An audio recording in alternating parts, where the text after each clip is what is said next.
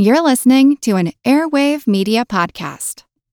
Hey, it's Ryan Reynolds, and I'm here with Keith, co star of my upcoming film, If, only in theaters, May 17th. Do you want to tell people the big news?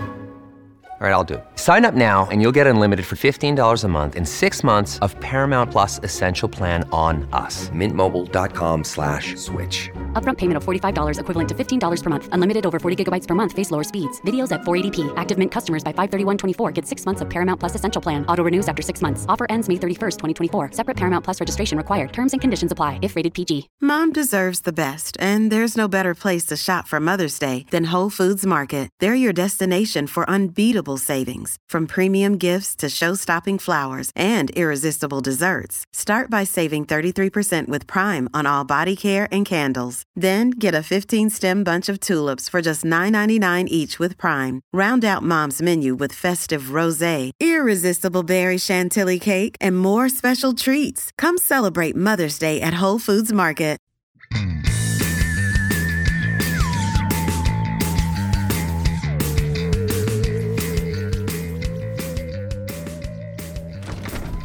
Hey, Seth, come look at this fridge. Uh, hang on, Molly. I'm trying to get some coffee. You know, I'm just trying to put my lunch in here, and this office refrigerator is always crammed with stuff. And Oh, wait, wait, wait. Let me just see this. Should this stuff even be in here? What is this stuff? so look at this. So this yogurt, Whoa, whoa, whoa, whoa. okay, best by. Okay, this is this is two months ago. Yeah, but This that's only when yogurt. it was best by. It doesn't mean that it isn't any good. I mean, I know this is like other people's food and stuff, but I really think people should toss this stuff out. What's that? Well, these are just sliced cucumbers here. Cucumbers don't go bad. These things don't have any expiration date, as far as I can tell. They I mean- must go bad at some point. Besides, those are starting to get kind of wet. That's when they start to get slimy. All right, what about these? Doesn't that look like something that's uh, Old? Yeah, well, it looks like a collection of nematodes. Okay, I think it's really old rice. Yeah, it's got peas in it too. I think they're peas. They may just be giant colonies of green bacteria. See what's in that styrofoam thing in the back. Really? Do I have to? Wait a minute. Ugh. Oh man, this styrofoam is so old it predates the invention of styrofoam. Oh, Ugh. it looks like spare ribs, or was spare ribs, but they're all fuzzy now. That is green fuzz. That is not supposed to be on that food, is it? Yeah, no, it looks like what hangs from the rearview mirror of my car. Yeah, that's not Mama's special sauce on those spare ribs. I wouldn't eat this. In fact, I wouldn't feed this to anything that was alive because it might cease to be. I might feed it to something that was dead. It might bring it back to life. well, this is alarming. We need an expert or someone to explain what kind of experimental food chemistry is going on in this fridge. You know what? I'm going to call Martin Bucknavage. He works on food safety. That's right, making sure your watermelon doesn't run with scissors or other sharp objects. Hello, this is Martin Bucknavage. Here, Seth, you talk to him. Oh, oh. Hi, this is Seth Shostak. Can I run a rib question by you, Martin? Oh, sure.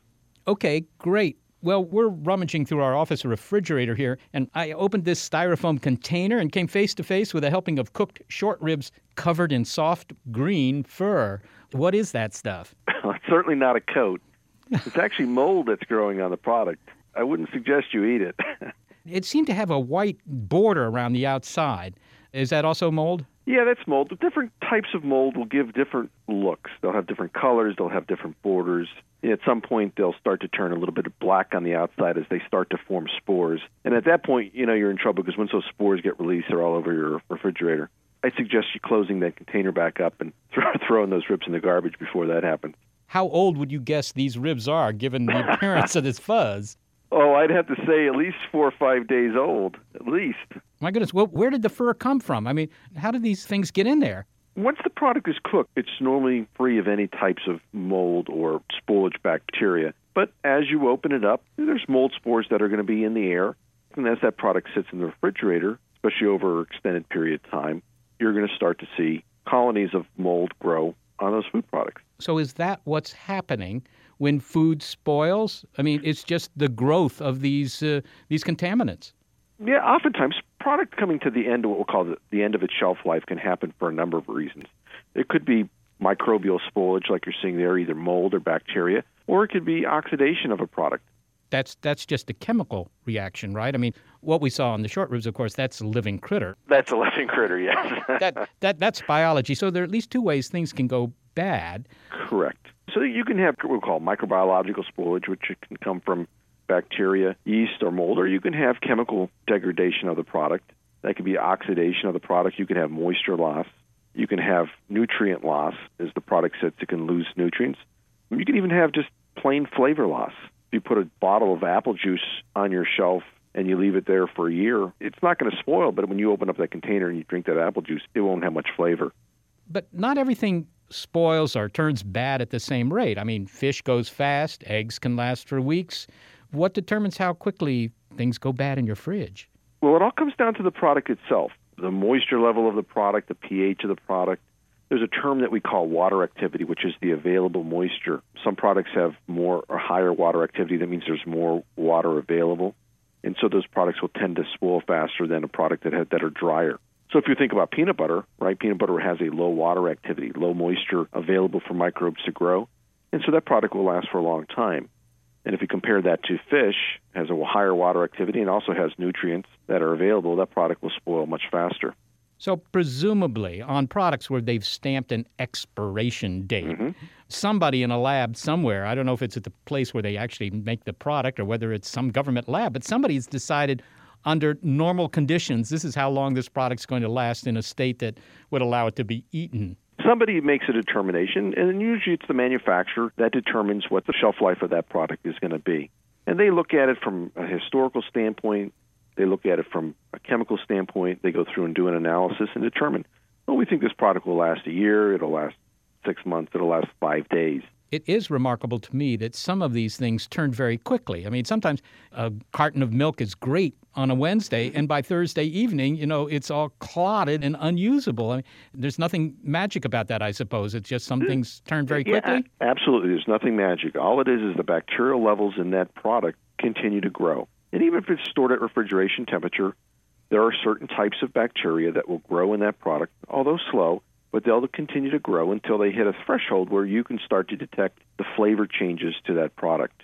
And once it hits to that point, then it's time to throw the product out. I have to ask, uh, by the way, why do apples seem to spoil faster if they've been bruised? What does the bruising do to them? The bruising causes the chemical reaction in the fruit itself. There's certain types of enzymes that are in the cells, and when the apple gets hit, the cells rupture, those enzymes get released, and then they start to cause a reaction, and they start to deteriorate that fruit faster. Vegetables can be the same way. Again, if they go through any kind of jarring, it can cause some cellular structure degradation, which can lead to enzyme release and faster degradation of that product. Boy, when I come back from the supermarket, I'm going to put everything into the fridge with tongs. Thanks a lot, Martin. We might have some other questions for you later. Will you be around? Absolutely. All right. Well, thanks. Bye bye. Bye bye now. Well, thanks to Martin Bucknavage at the Department of Food Science at Penn State, we now know to override our impulse to dive into these ribs, and instead, we can throw them out. Ooh. You want some tongs? Throw them out. Yeah, that expiration date is past. But not everything turns green with age. Let's find out why some organisms just don't stick around very long, while other non biological things, such as a certain high tech clock being developed, have a shelf life of thousands of years. Molly, I'm starting a campaign now for plastic bottles that disintegrate in a couple of days and maybe mayflies that live for hundreds of years. It's big picture science. I'm Molly Bentley. I'm Seth Shostak. Slow down, you move too fast. You got to make the morning last. Just kicking down the cobblestone. Well, there's one expiration date that we're all interested in. We don't like to talk about it, but it's fortunately, or maybe unfortunately, not stamped on our bottoms the way it is on those yogurts. It's the ultimate limited warranty. The April 15th of existence. The mother of all library due dates. And crawling into the fridge won't help you avoid it. The human expiration date. Humans, like food, like those ribs, deteriorate due to a natural aging process. But some scientists are trying to slow that process down. I'm Lenny Guarente. I'm the Novartis professor at MIT. In the laboratory for the science of aging, to be exact. Lenny Guarente's not working on anti wrinkle face creams or hair restorers, although there'd be a lot of money in it, but he's slowing down aging on the molecular level. His lab discovered a gene that regulates aging. It's named the SIR2 gene, the SIR for sirtuin. It's a class of protein. So the current sell by date for humans is the longest person on record was a French woman named Jeanne Calment, and she lived to be 122. That's terrific. Considerably more than a century, which is encouraging. In general, the chances of living to be 100 or more is something like 1 in 10,000. One in 10,000. Well, look at it this way. That's much better than your odds of winning an Olympic medal, which is about one in 650,000. Turns out the median life expectancy for men in the United States is about 77 or 78, and for women it's about four or five years longer. But that finish line is being extended all the time. There are even some researchers like Aubrey de Grey, whom we've interviewed in the past, who think that aging can be stopped for good. Lenny, where do you fall? You know, I'm a scientist, so I tend to try to minimize speculation and deal with reality as much as possible. And what I can say based on the science that I know is correct as of now, we're definitely going to be able to slow down the aging process. We're going to be able to extend the period of healthy, productive living. We will probably push back maximum lifespan as well. But the degree to which we can do that and how rapidly, I think we don't know at this point. But are we talking tens of years? Are we talking centuries? Are we talking millennia? I think we're talking tens of years. One guide is uh, a particular diet that's called calorie restriction, which a lot of these approaches coming out of the laboratory will mimic, so that we can use that as kind of a gauge to what we can expect. And in rodents, where calorie restriction has been studied for a long period of time now, you can get another 50% or so. So instead of living 10 years, they'd live 15 years or whatever.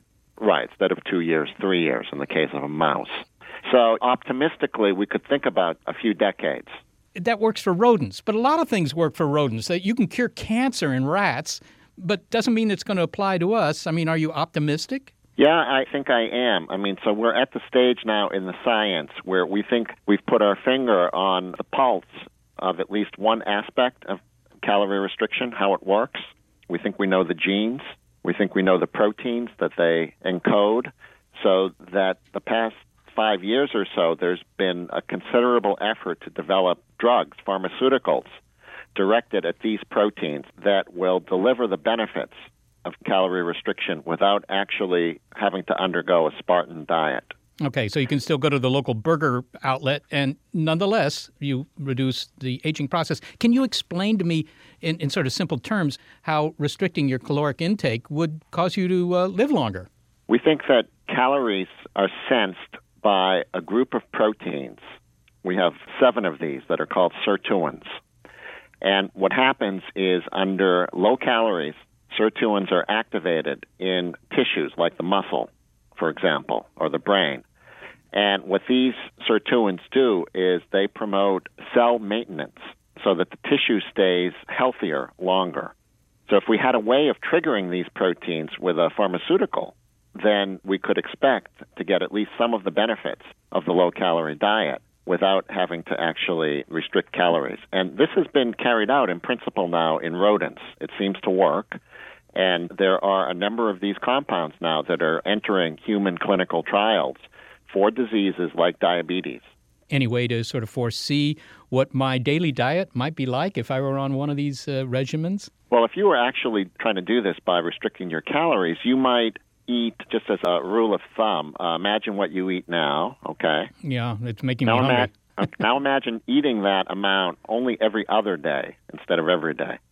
When you tell this to people at parties, do they say to you that I'd rather forego the extra two decades and just eat every day?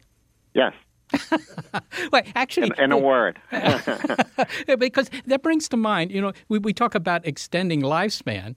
But on the other hand, I mean, there's another factor here, and that is the quality of that life. And when you're 100 years old, maybe you don't care about another two decades. I, I don't know. I'm not 100 yet. But I can imagine that there might be much more interest in keeping your lifespan uh, at- at 80 or 90 or something like that, but making sure that you had the vitality and everything else of a 20 year old right up to the end, and then you just fall over.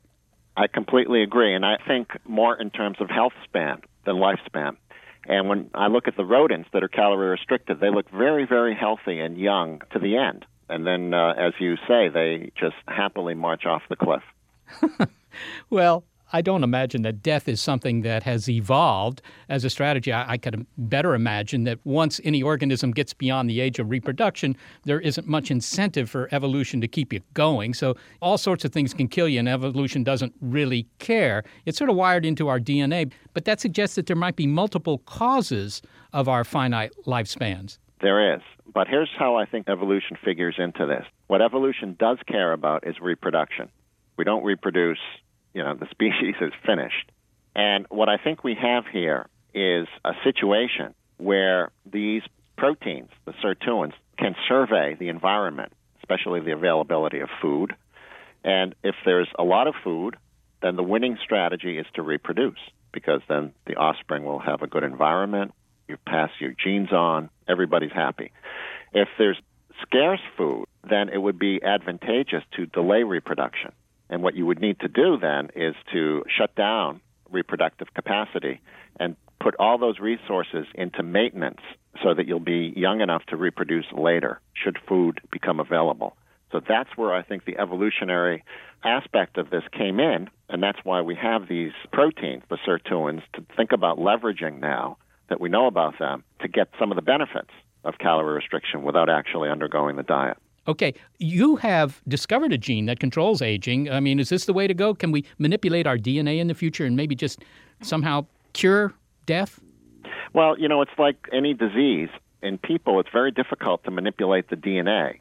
So gene therapy has not worked in humans. So what you do instead is you manipulate the activity of the gene by identifying the product of the gene, in this case, sirtuins, knowing what they do, which we've discovered, and figuring out a way to get chemicals as drugs to increase their activity. All right, so it isn't a matter of DNA reengineering, it's a matter of putting in the right substance into your body. Yes. Well, finally, Leonard, I've seen your photo. You look healthy and fit to me.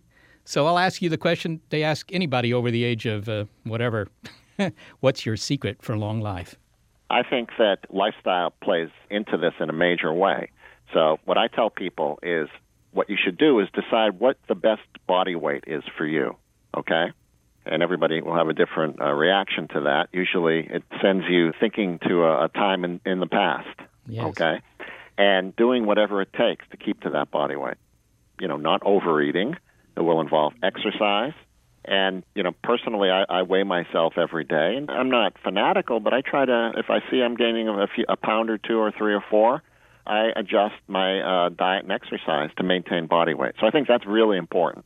Well, what about the effect of red wine? There's been a lot uh, in the yeah, papers. well, that relates to our work because there's a substance in red wine, a natural product called resveratrol, which has been reported to activate one of the sirtuins, SIRT1. Now, there's been a lot of discussion about whether it really works that way or not, and it's still being resolved in the laboratory. But all the studies that have been done in France on wine say that moderate consumption of red wine is good for you. I drink two glasses a day, and I also, you know, just try to keep things uh, in moderation, not get too stressed out. All right. Well, Lenny Guarente, I want to thank you so much for talking with me. And uh, frankly, I'm going to move these onion rings to the side. Give them to Molly. good for you. Biologist Lenny Guarente can't guarantee you'll live to be 100, but he's working on it in the Laboratory for the Science of Aging at MIT.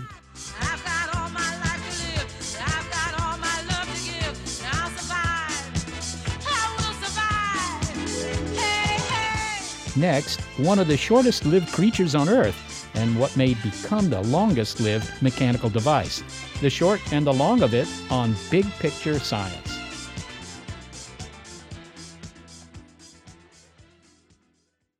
With Kizik hands free shoes, motion sounds something like this. Kizik helps you experience the magic of motion. With over 200 patents and easy on, easy off technology, you'll never have to touch your shoes again. There are hundreds of styles and colors, plus a squish like nothing you've ever felt.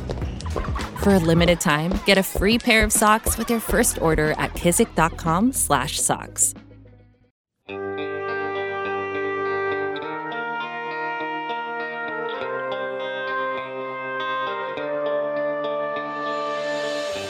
we're all moving down that road towards getting that platinum AARP card. But, you know, let's put things in perspective, because in the grand scheme of things, our pace of aging is leisurely.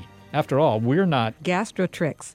Now, in our search for a creature that had one of the shortest lifespans, we came across a few contenders. There are fruit flies and mayflies and even some ants. None of these insects stick around for very long. But we were struck by a beautiful photo of an animal, a tiny organism called a gastrotrichs. If you only had a handful of days to strut your stuff on Earth like that critter, your childhood would only last for a few hours. And let me tell you, you would never see the end of that kitchen remodel. Do you speak from experience on that? Oh, do I?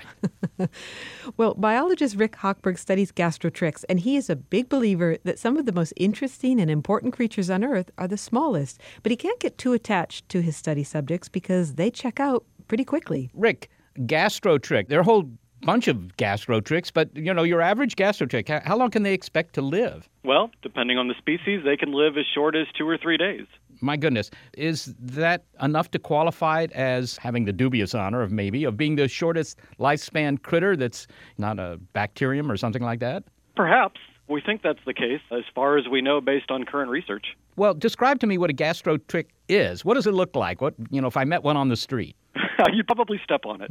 but these are all very tiny animals, microscopic, maybe as small as a tenth of a millimeter, so very tiny, little worm like creatures with lots of little cilia, hair like structures on their belly for moving around in an aquatic environment. I'm told they're also called hairy backs, which sounds like the name of my uncle. Uh, do they really have hair, or are they just sort of little cilia? What, what kind of hairs do they have? Well, well, gastrotrich actually means hairy belly. So the hairs are on their belly, and the hair is purely for locomotion. So it's little cilia that constantly beat and propel them around their environment. Okay, and what is their lifestyle? I mean, given that they don't have very long to live, I hope that they at least enjoy the lifespan they have. If you were a gastrotrich, what would your day be like? I think my day would probably consist of eating and making babies, and that's about it. You know, when I was younger, I had a microscope and I would make what they called a hay infusion. I would throw a bunch of grass into some water, let it sit for a couple of days, and look at it under the microscope. And there were all these things moving around. There's animalcules, as they were once called. Would I find gastrotrichs, or do I have to go someplace special to find these guys? Oh, you can find them virtually anywhere. You can find them in a hay infusion, but you can also find them in your local backyard in a pond, in a temporary pool. They have eggs that are highly resistant to drying out, and so they can float around in the air and virtually land anywhere. My goodness. So these guys are all over the place. Now, you study these things. You consider them, I believe, understudied. What do you mean by that? Well, they're not terribly well known. We know there's about 800 species, but we don't know that much about their biology. We don't know who they're related to. In many cases, we don't even know what they eat. But we know they're everywhere, they're ubiquitous, and they probably have a lot of importance in the ecology of the planet. There are a number of species that live on our beaches, and those species are responsible for breaking down maybe some organic stuff that washes up on the beach and causes the beach to stink. So if they weren't there, the beaches would tend to be more stinky than they are. They live their own life and feed and reproduce at will. Okay, but that life could be very, very short, just a couple of days. I mean, a lifespan of 100 hours doesn't sound like much. And I guess by comparison, a fruit fly, which might last for a month or so, is really a Methuselian creature. One thing that uh, I read about these guys is that although they don't have much in the way of longevity, they might make up for it in surprise. They seem to be hermaphrodites. In other words, they're both male and female. Is that true? Partly true. They're really remarkable. A lot of species will actually start out as soon as they hatch out of an egg, they're ready for reproduction. And in fact, the first couple of eggs they make themselves are totally asexual. That is, they can make them without copulating with, say, a male. So they're exclusively female. And only after they lay a few eggs do they actually enter into a new phase where they develop both male and female parts and they're ready for standard kinds of, of reproduction. Well, this hermaphrodism, both sexes in one individual. It doesn't sound like a good idea because you don't mix up uh, the genetic material. You don't uh, evolve as quickly. Surprisingly enough, a large number of species on the planet are in fact hermaphroditic. I mean, it's a pretty successful lifestyle. If you are, let's say, a male and you're looking for a female in the environment, one's not there, you're really limited. But if you carry both sex organs, you can encounter another animal of same species with both sex organs and you can copulate. She can act the female, you can act the male, or vice versa fair to say that for the gastrotrichs, the reason that they're hermaphroditic is because they just don't have time to find the right mate. So they are the right mate. Exactly. You want to increase the odds of you finding a good partner. And again, if you have both sex organs, then every partner is the right partner. Now, with an expiration date of only a couple of days, you really have to be organized to accomplish your life's goals. I mean, no 30 year mortgage. What is this creature's biggest goal in life? What does it have to do to say, you know, I've lived a good life and it's only been 72 hours, but, you know, I did what I needed to do? All it needs to do is eat its way through life and make some babies. That's all they want to do. And as soon as they've made some babies, they're very satisfied with their life and they can expire after that. But looking at this from an evolutionary perspective, I would think that reproducing quickly and then getting out of the way by dying, that might be a good strategy from nature's point of view because, you know, you keep adapting very quickly. Why is it that other creatures don't have very, very short lifetimes? Well, I think in part it's predicated on their body size. A very small animal is prone to being eaten by something all the time. And so what you want to do is reproduce very quickly and carry out all the things you need to do in a very short span before, in fact, you're fed upon by larger animals. How long have these creatures been around, these gastrotrichs? Any idea? I mean, are they something of the last 10 million years? Have they been around for hundreds of millions of years? I'd hazard a guess that they've been around since the Cambrian, so maybe around 600 million years. 600 million years. So that means there have been hundreds of billions of generations of these guys. Oh, exactly. So they must be pretty good by now. I mean, these guys must be really highly refined. They, they must be perfect.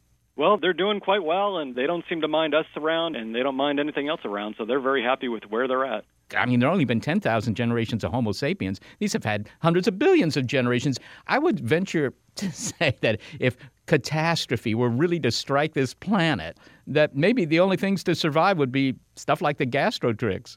Oh, I think so. And I think that would be a good thing because they're beautiful little animals and they're extremely diverse and they just make a great contribution to the planet. Do you have a picture of one on your wall? I have several pictures. well, Rick Hochberg, thank you so much for talking to me about the gastrotrichs. Well, it's been a pleasure.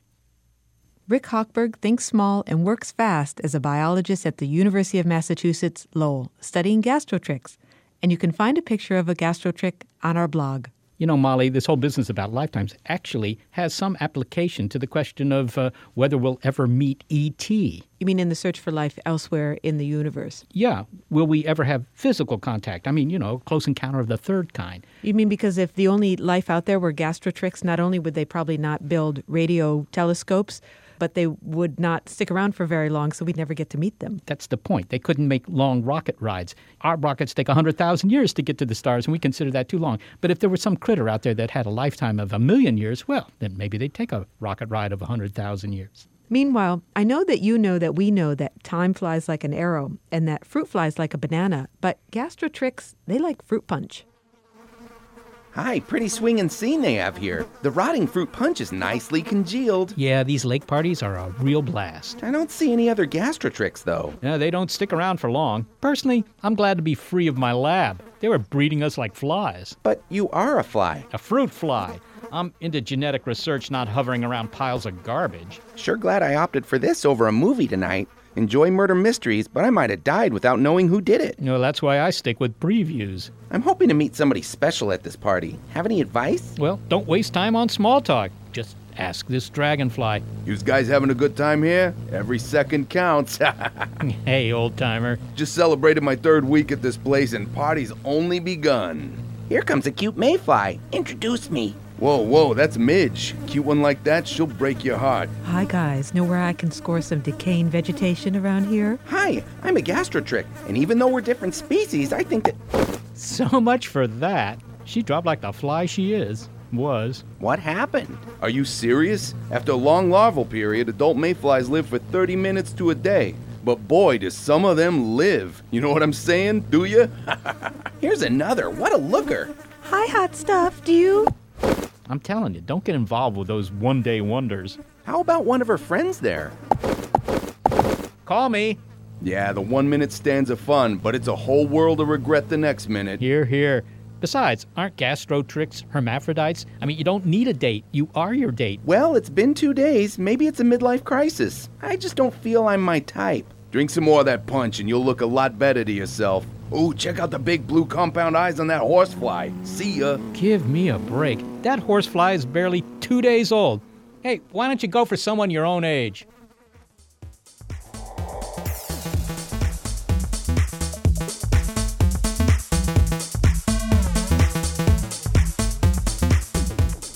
Yes, a new reason to heed the admonition carpe diem. What's the Latin for minute, Molly? Carpe minutus. Carpe minutus. That's the short of it. Now for the long of it. Scientists at the Long Now Foundation think long term, really long term. They're working on a clock that will go on ticking for your lifetime, your children's lifetime, their children's, and their children's, well, for about as long into the future as humans have wielded tools and planted crops. Which is 10,000 years. The Long Now engineers have already made a prototype of this clock. It's in the Science Museum of London, but now they're scaling up and building the real thing in the desert of Texas. My gosh, even the best cars don't last anything like 10,000 years. The pyramids haven't lasted that long. So why build a clock that will keep on ticking long, long, long after you're gone? Why, Alexander Rose of the Long Now Foundation? Why? Is this a project to ensure your immortality? No, it's not really a project on personal immortality, but it is a project to change the way people think about time. And in fact, we're watching civilization set itself up for a lot of failures that will only be solved if you can take the long term seriously. So, climate change has been a slow building problem that's not going to be solved in four years. And neither is hunger, neither is old growth redwoods. So, the idea is to at least give one inspirational project on this scale so that other people may be looking at some of those problems will go, well, we'll be conservative and just take uh, one century to solve this problem. Well, tell me, I have a pretty good watch uh, that I spent a fair amount of money on, and it's given me no trouble despite the lack of any maintenance whatsoever. Uh, how about clocks that are built today? How long could you expect them to, to last? What goes wrong with a clock? Well, interestingly, one of the, the main problems with clocks today, especially mechanical ones such as we're building, is the tick. The tick is the thing that actually destroys clocks. And that auditory bit that you hear is actually one of the gears beating up against the oscillator, the pendulum, if you will. And that sound is the clock kind of slowly destroying itself by beating up against another part of itself. So we try and engineer to have the lightest tick possible. You've describe some of the strategies that have been used historically to build something that has real lasting power. I mean, anti-rust coatings, I don't know what they are. Uh, obviously, building something big makes it uh, more likely to last for a long time, and the pyramids being an obvious example. What, what sorts of approaches can guarantee a long life for a mechanical device? Well, I think one of the most critical ones, just in the pure mechanics of what we're doing, also goes to material science, and that is that when you put two different types of metals together, they corrode. And you'd see this if you put a penny, for instance, on the bottom of your aluminum boat in salt water. You'll watch that penny basically corrode right through the bottom of that aluminum boat in literally months. So that's a type of corrosion called galvanic corrosion. And we solve that by separating our metals with special bearings that are made out of all ceramic materials. So there's no metal to metal contact in the parts that have to rotate. Having been to some of the monuments of Europe, and for that matter, even Egypt, uh, it seems to me that the really dangerous period for anything that you construct in terms of its long term survival are the first, I don't know, 50, 100, couple of hundred years because, uh, you know, the pyramids were looted very quickly. Uh, the Eiffel Tower, 1880s, right? Uh, they, they tried to tear it down almost immediately. But at some point, after one generation or two, they've sort of forgotten what it was originally built for. Now they come to view it as something that's part of their heritage, and now they protect it like the Colosseum in Rome. I mean, it, it, does that play here? Yeah, so one of the most difficult parts of building an object that's going to last a long time is that kind of chasm of unfashionability and this idea that one generation after the people that construct it, it becomes unfashionable. And this is long before it becomes a cultural artifact, effectively. And so we saw that problem with the Eiffel Tower, where it fell out of fashion. And we saw that problem here in the San Francisco Bay Area with the Victorian homes that were torn down to build these kind of 60s monstrosities. And so, how you solve that crossing over that chasm, there's many strategies that have been used through history successfully. One is the way that they build cathedrals, for instance, where they take 600 years to build it. So by the time it's done, it's already a valuable antique. Uh, where's this clock going to be? Is it going to be, you know, downtown New York? The full size monument scale version is going to be at a site in West Texas, pretty close to Carlsbad, New Mexico, actually, right on the border in a limestone mountain and about how big is this thing? This is not pocket watch size, I assume. No, we're building at monument scale, an architectural scale where you actually walk through the workings of the clock. So the underground excavation that we're building may be about 500 feet deep. So underground, okay. And I assume that you do that uh, for the same reason that the Valley of the Kings was underground, that it's protected. Right. We've, in looking at sites around the world throughout history, the things that last on this timescale, unless you get as massive as the pyramids, have to be underground. And so, especially something that's going to be a machine. And when this thing is done and I go to visit it, uh, because after all, it sounds very intriguing. Uh, I go visit this thing, I'm going to see some, some clock that's, uh, what, a couple of stories high? What will I see and what will it do? Will I even see it move? Or, do, you know, keeping time for 10,000 years, maybe it doesn't move very fast. Well, when you arrive, it'll be a kind of a whole day adventure. You'll have to hike up from the valley up a long trail, and then you'll enter into an underground cave, basically, that's kind of rough hewn. And as you go further and further into it, it becomes more and more finely hewn. And at some point, you'll have to actually turn on your flashlights, and you'll go through these kind of set of doors that operate kind of as an airlock to help keep dust out of the clock. And then you'll arrive at the bottom of a deep vertical shaft, and that has a spiral staircase. And if you look up, you'll see parts of the mechanics of the clock. And you'll start walking up the spiral staircase for hundreds of vertical feet, and you'll pass through the mechanics of the clock that aren't actually moving at that time and, and you'll be able to wind parts of it and you'll, you may wonder why you're winding it if it's even still working and it won't be until you get to the final chamber where you'll see the clock ticking and you'll see the time from the people who were last visited the clock. And you'll have to wind the dials of the clock to update them. The clock always knows what time it is, but in order for it to show you that time, you have to wind it. Is Uh, Is this employed to power the clock? Well, the clock, knowing what time it is, that what keeps the pendulum ticking is powered by the temperature difference from day to night. So that's kept all by itself. But it won't show you unless you give it some energy. And it's an engineering benefit because pulling that much power out of a thermal difference engine from the sun would actually be very difficult to power all the dials and chimes and things like that. But it's also a, a social ploy in that people get to own that moment that they have with the clock. The way you describe it, it sounds very much like a Disney attraction. I mean, is, is that because you want people to enjoy the clock, or is it because by making it a Disney attraction, it'll be maintained and preserved? Well, I hope the lines aren't as long as a Disney attraction, but the point of the clock is to get people to take the longer term more seriously. So, in a sense, it is a type of theater project or a ride, however you want to put it. But the idea is to capture imagination. So, if we if we don't make it intriguing enough, it fails at its job. So, uh, half of our work is in engineering the material science and the real engineering of how to make it work, and the other half is is how to engineer an experience that is really compelling. Am I going to be able to see this in my lifetime? I certainly hope so. Alexander Rose, thanks for taking the time to talk with me today. Thank you. Time keeps on ticking, ticking, ticking for Alexander Rose of the Long Now Foundation. Up next, our love hate relationship with the long lived polymers that keep our mountain spring water and lemon blueberry snack cakes fresh. Our reactions are drastic when it comes to plastic. It's no expiration date on big picture science.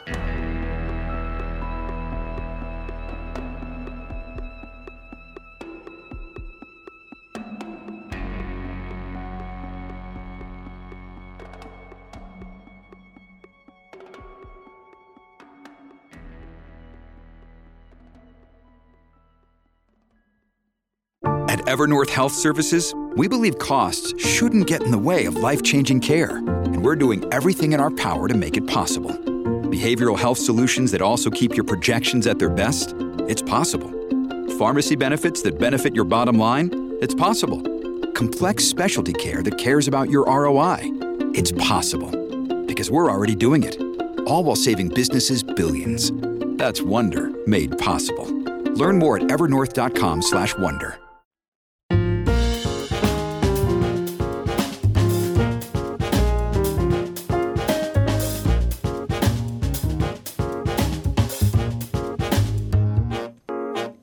We're talking no expiration date on big picture science. There's one modern invention we use to keep things from expiring that has one of the longest shelf lives itself. I want to say one word to you, just one word. Plastic, a toxic love story, is reporter Susan Freinkel's book about our complicated relationship with the hydrocarbons that are here to stay. Susan, I set two objects there on your desk. What do you have there?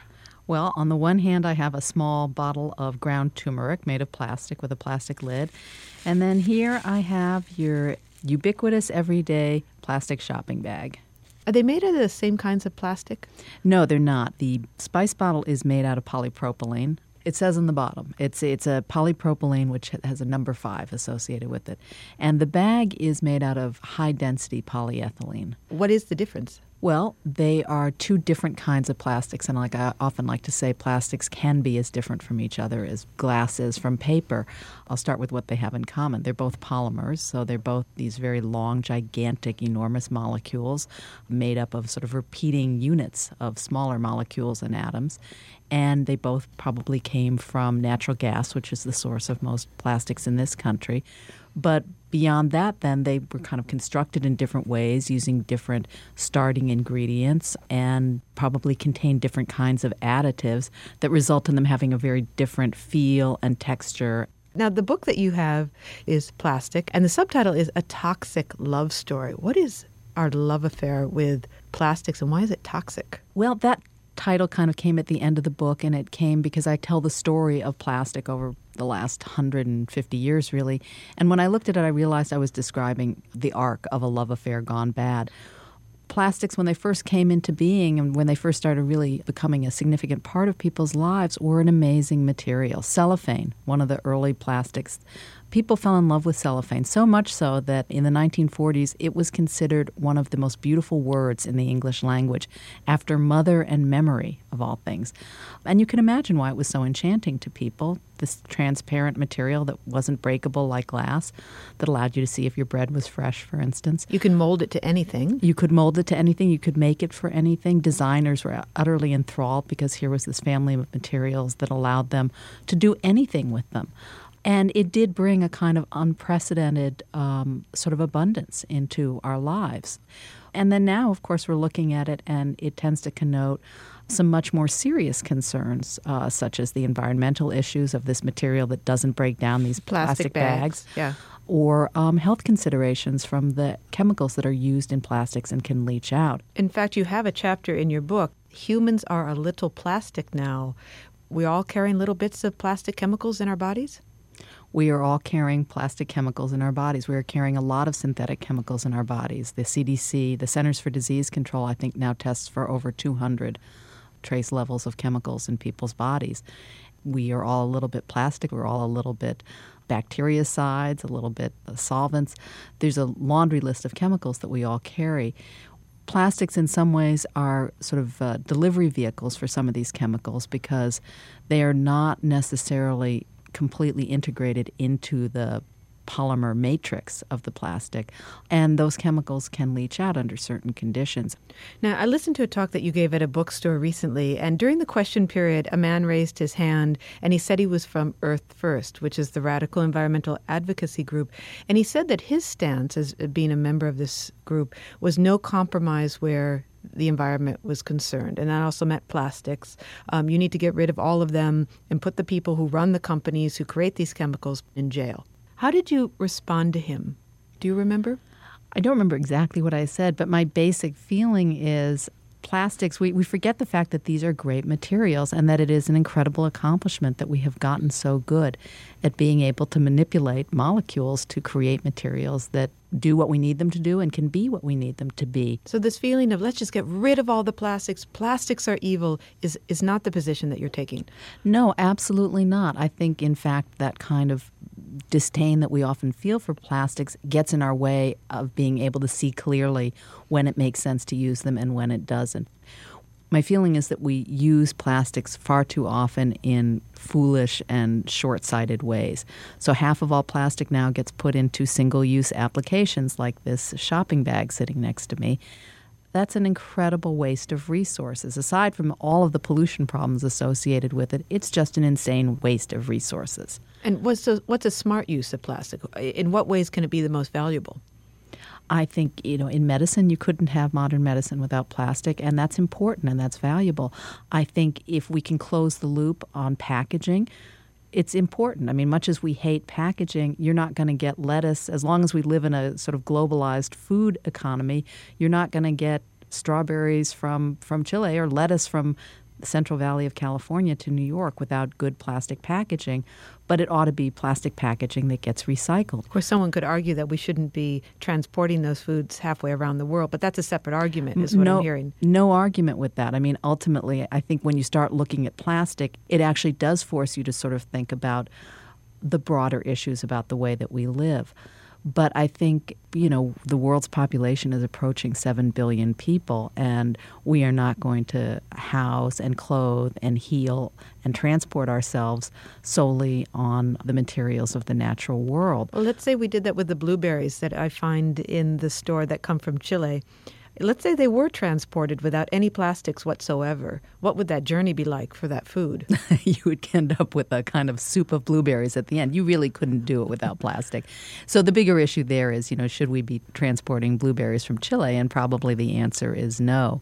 You mentioned modern hospitals, and it's my understanding that modern hospitals would grind to a halt if you took away plastics. Can you give me an idea why that is, just how plastics are used in hospitals? Plastics are used in everything from the most mundane to the sort of most miraculous aspects of medicine. So they are things like the bedpans patients use, the band aids that patients are given, to kind of the casing for high tech imaging device, the, the computer chips that make imaging devices possible. Surgical tools are made out of plastic. I was in a hospital long, not long ago because my mother broke her hip, and that hip that went in her was partly plastic. How long does it take for plastic to biodegrade? Well, plastic doesn't biodegrade. How long does it take for it to degrade and go away? it never really goes away. In a practical sense, every piece of plastic, unless it's been incinerated or recycled, every piece of plastic produced is with us still in some form or another. What it does do is it breaks up, it doesn't break down. So instead of being able to be digested by microbes, it fragments and fractures under the force of UV rays and you know just if it gets in the ocean under the force of wind and waves or but you know those get into smaller and smaller and smaller polymer bits. How long does it take? Nobody really knows for sure and it can vary depending on the plastic. But we're talking a timeline of decades um, if not centuries for many of the plastics. Now, I understand that the production of plastic will quadruple in the coming years in the developing world. Well, that figure about plastics quadrupling in use is based on projections that the biggest consumption and demand right now is probably coming from developing countries. And on the one hand, you know, that's great. You want people to enjoy the kind of benefits that we've enjoyed in the first world. On the other hand, when what's being exported is this kind of throwaway mentality, that's a big problem you know, ironically, we've already seen things like with the plastic bags. A lot of the momentum for dealing with plastic bags started in places like India, where the bags weren't simply just unsightly litter, but they were literally blocking storm drains and worsening monsoons. So the very first bag ban came from Mumbai for that very reason. My hope is that as the, the rest of the world catches on to plastics production, it can be used for good, not evil. you know, to put it in kind of really baldly, and that you know people can take advantage of things like plastic buckets, which are a phenomenal advantage for a society where people are literally walking to pick up their water from the river to be able to carry it back in a plastic bucket instead of a heavy clay jar is fantastic. Susan, thank you very much for talking with us. It was a pleasure to be here. Susan Freinkel is the author of Plastic, a Toxic Love Story. Well, Molly, if you want to keep something around, you wrap it in plastic. I mean, the food disintegrates before the wrapping does. Although some foods do manage to keep, Seth. I mean, here we are in the office kitchen again, which I'm feeling much more relaxed about ever since we got rid of those hairy spare ribs. I'm going to miss them. No, I'm not. If you look here in this drawer here, we have jars of peanut butter. I mean, this peanut butter has been here for a really long time. Well, also look at these granola bars up here stacked up. I think they're from the you know the first granola ever made. And then there's this bottle of honey. I mean, that's really ancient. I, you know, these things just don't get swapped out very often. See if Martin knows why this stuff lasts. You said you're going to call him again, right? Yeah, let's find out why this honey has so much staying power. I'll give him a call.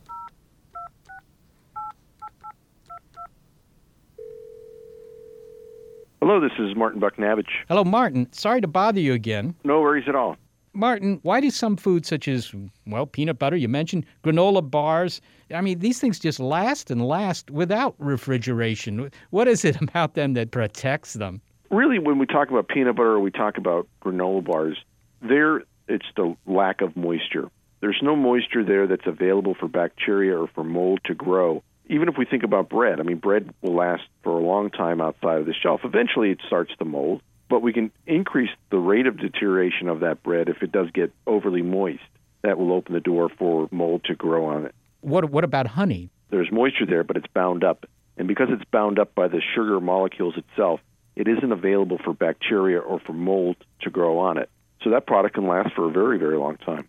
In the past, before refrigeration became so commonplace, people would salt food items or they would smoke them, and then they could be stored without refrigeration. One of the primary things there is the reduction of moisture. So the addition of salt or the drying through the smoking process does reduce the water activity.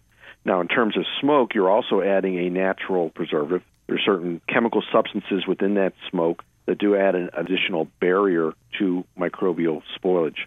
Well, finally, Martin, I mean, if you were asked to create meals that could last indefinitely, say food that we could pack away and take on a trip to Mars, what would you choose? The container is very, very important in terms of products lasting for a long time. I much prefer fresh foods than packaged food. You know, nothing better than having a nice apple fresh off the tree. But uh, not to say that packaged foods aren't bad. What we call aseptic packaging that that's available. We see that in a lot of juices and shelf stable milk products. Those types of packages are designed to last for a long period of time. Another one that's been around for 100 years or so now is canned food. Can is a great item for maintaining the shelf life of a product. Uh, it's not permeable to oxygen or to moisture. In cans, although over time the product will start to deteriorate in the can, you'll lose some texture. Those types of containers can last a long time. I can just picture the astronauts now on their way to Yeah. Mars opening up that 400th tin of beef. Yeah. They talk about Yeah. NASA's can do attitude. Or that aseptic package or the little packages like they have for the juice drinks that the kids have. You know, where they, oh my gosh, what is it, pureed beef? Well, thanks very much for your patience, Martin, in taking two of my phone calls today and answering our questions. Take care. Bye. Bye bye now. Well, Seth, I feel like I should stay away from peanut butter that's been sitting in a drawer for months and months, but I love peanut butter. I think your dentist loves that you love peanut butter. Our appreciation to Martin Bucknavage from Penn State for his wisdom, and that's it for our show. Thanks to our staff, they're always fresh. Producer Gary Niederhoff, production assistant Barbara Vance, assistant producer Keith Rosendahl, and volunteer Jay Weiler. Also, support from Rena Shulsky David and Sammy David, the NASA Astrobiology Institute, and the SETI Institute, where our show is produced. And thanks also to our listeners. You can find Big Picture Science on iTunes and through the link on our website. If you're a podcast listener and prefer over the air radio, check out the listing on our website of radio stations that carry the program.